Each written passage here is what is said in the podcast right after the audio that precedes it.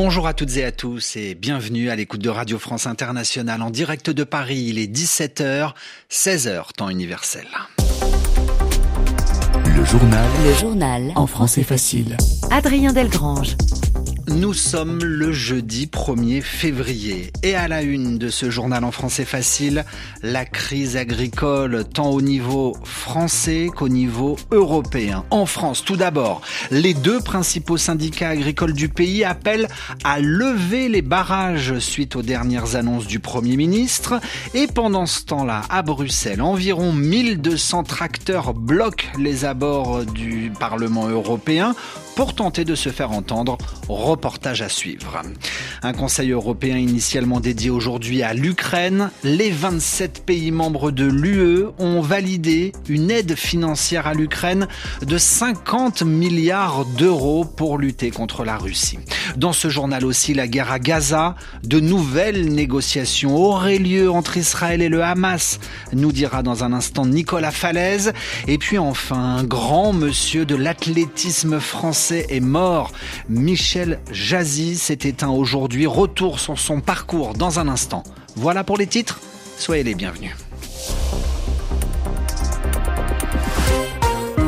Troisième série d'annonces de Gabriel Attal en une semaine pour tenter de calmer la colère agricole dans le pays.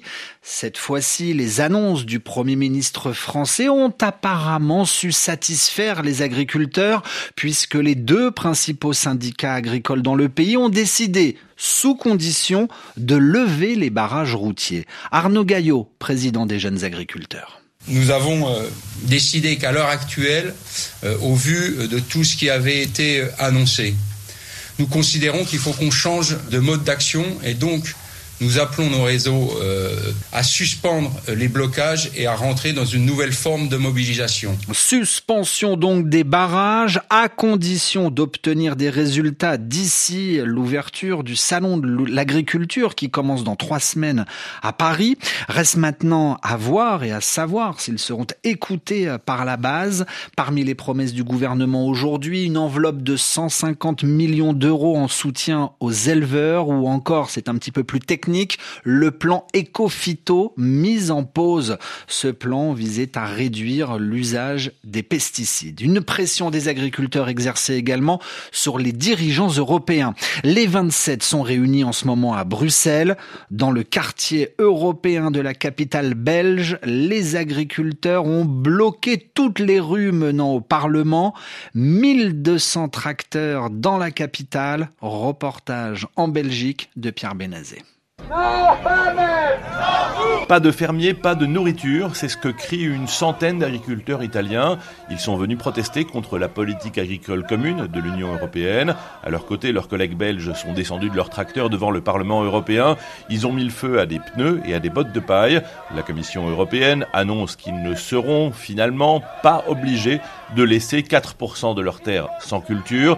Mais pour Jean-Michel Desroa, cette mesure sur la jachère ne suffit pas. Les 4% de jachère, je n'ai pas dû faire grand-chose en plus pour les obtenir. C'était bien financé par l'Europe, par la PAC. Maintenant, si je veux ce que je mettais, on va dire, pour l'environnement, on va dire ainsi, que ça compte pour les 4% de jachère, le montant que la PAC nous paye diminue. Et pour Pierre André, agriculteur dans la région du Condro, il faut arrêter les importations de denrées agricoles et les accords internationaux de libre-échange. On veut des effets miroirs sur les importations, notamment depuis le Mercosur, depuis d'autres régions du monde, où ils produisent dans des contraintes qui sont absolument pas les mêmes que les nôtres. Et ça se retrouve, ces produits-là alimentaires importés se retrouvent dans votre assiette. Hein. Vous les mangez et on ne peut pas les produire ici, mais on les produit ailleurs. Et en plus de ça, ils traversent la moitié du monde. Les importations de denrées ukrainiennes devront baisser, mais rien ne dit que cela fera baisser la colère des agriculteurs européens. Pierre Benazet, Bruxelles, RFI. Et le sujet initial de ce sommet européen est la guerre en Ukraine. Les 27 chefs d'État et de gouvernement de l'Union européenne ont décidé aujourd'hui de donner 50 milliards d'euros sur 4 ans en faveur de l'Ukraine pour se défendre face à l'envahisseur russe. Le journal en français facile. En français facile Où en sont les négociations entre Israël et le Hamas? Le chef du Hamas arrive en Égypte d'un moment à l'autre. Ismaël Haniyeh doit se rendre aujourd'hui ou demain au Caire. Il vient évoquer un nouvel accord pour discuter d'un arrêt des combats.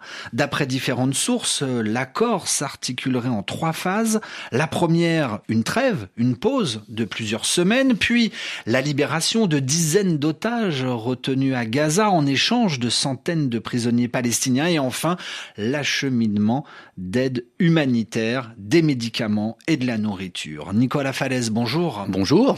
Israël et le Hamas réfléchissent encore. Les deux parties mesurent les bénéfices et les risques d'un tel accord. Nous travaillons à un nouvel accord pour la libération de nos otages, mais pas à n'importe quel prix. C'est ce qu'a dit hier le Premier ministre israélien Benjamin Netanyahou. Et la question est bien, en effet, celle du prix à payer. Pour le gouvernement israélien, un nouvel accord reviendrait à admettre que l'offensive terrestre de son armée n'a pas permis le retour des otages. À une exception près, les seuls otages libérés l'ont été par la négociation indirecte avec le Hamas en novembre dernier. Aujourd'hui, on parle de 130 otages encore dans la bande de Gaza, mais moins de 100 seraient toujours vivants et chaque jour qui passe les met un peu plus en péril. Nicolas, les dirigeants israéliens sont sous pression des proches des otages. Oui, un nouvel accord, ce serait un soulagement immense pour ces familles, mais avec un risque politique pour le gouvernement de Benjamin Netanyahou, puisque les partis politiques d'extrême droite de la coalition au pouvoir en Israël euh, s'opposent à une trêve dans les combats. La réponse du Hamas enfin est attendue. Lui aussi pèse le pour et le contre. Pour le Hamas, un nouvel accord démontrerait qu'il reste politiquement incontournable et que ses chefs à Gaza ont échappé à l'armée israélienne. Le mouvement islamiste palestinien peut aussi euh, espérer apporter un, un répit et de l'aide humanitaire à la population palestinienne de Gaza, soumise à l'enfer des bombardements et des pénuries. Autre bénéfice politique, la libération de Palestiniens détenus dans les prisons israéliennes. Mais le coût de l'opération pour le Hamas, c'est de se séparer progressivement des otages, sa plus précieuse monnaie d'échange. Merci Nicolas, Nicolas Falaise. Et puis dans l'actualité liée à ce conflit entre Israël et le Hamas, cette prise d'otages en Turquie, un homme prétendant agir pour Gaza retient à l'heure actuelle plusieurs employés euh, d'une très grande entreprise américaine, le groupe Procter Gamble, situé en lisière d'Istanbul, dans le nord-ouest de la Turquie. L'homme serait armé, selon les médias turcs, et retiendrait sept employés. L'actualité en Tunisie, où nous apprenons aussi que Rached Ranouchi, le dirigeant d'Enarda, figure de l'opposition tunisienne, vient d'être condamné à trois ans de prison, trois ans de réclusion criminelle pour financement étranger. C'est ce que rapporte l'agence de presse tunisienne. Le journal en français facile. En français facile. Le dernier souffle de Michel Jazzy. Nous avons appris dans la journée la mort de l'une des plus grandes figures de l'athlétisme français. Michel Jazzy s'est éteint à l'âge de 87 ans, coureur de demi-fond. Alors le demi-fond concerne les courses entre 800 et 3000 mètres. Vous n'allez pas me contredire. Bonjour Frédéric Suto. Bonjour.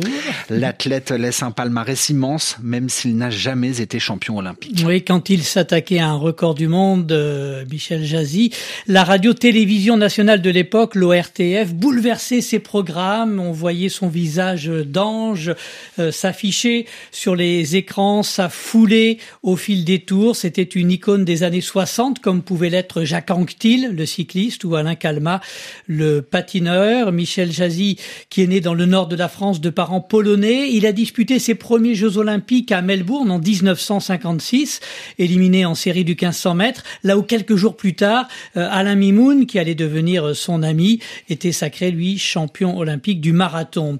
L'or olympique, Michel Jazzy ne l'a jamais remporté, deuxième sur 1500 mètres à Rome en 1960 et quatrième du 5000 mètres quatre ans euh, plus tard. Il a eu des regrets euh, de ne jamais remporter cette médaille d'or, mais le panache était là jusqu'au bout pour sa dernière course en 1966.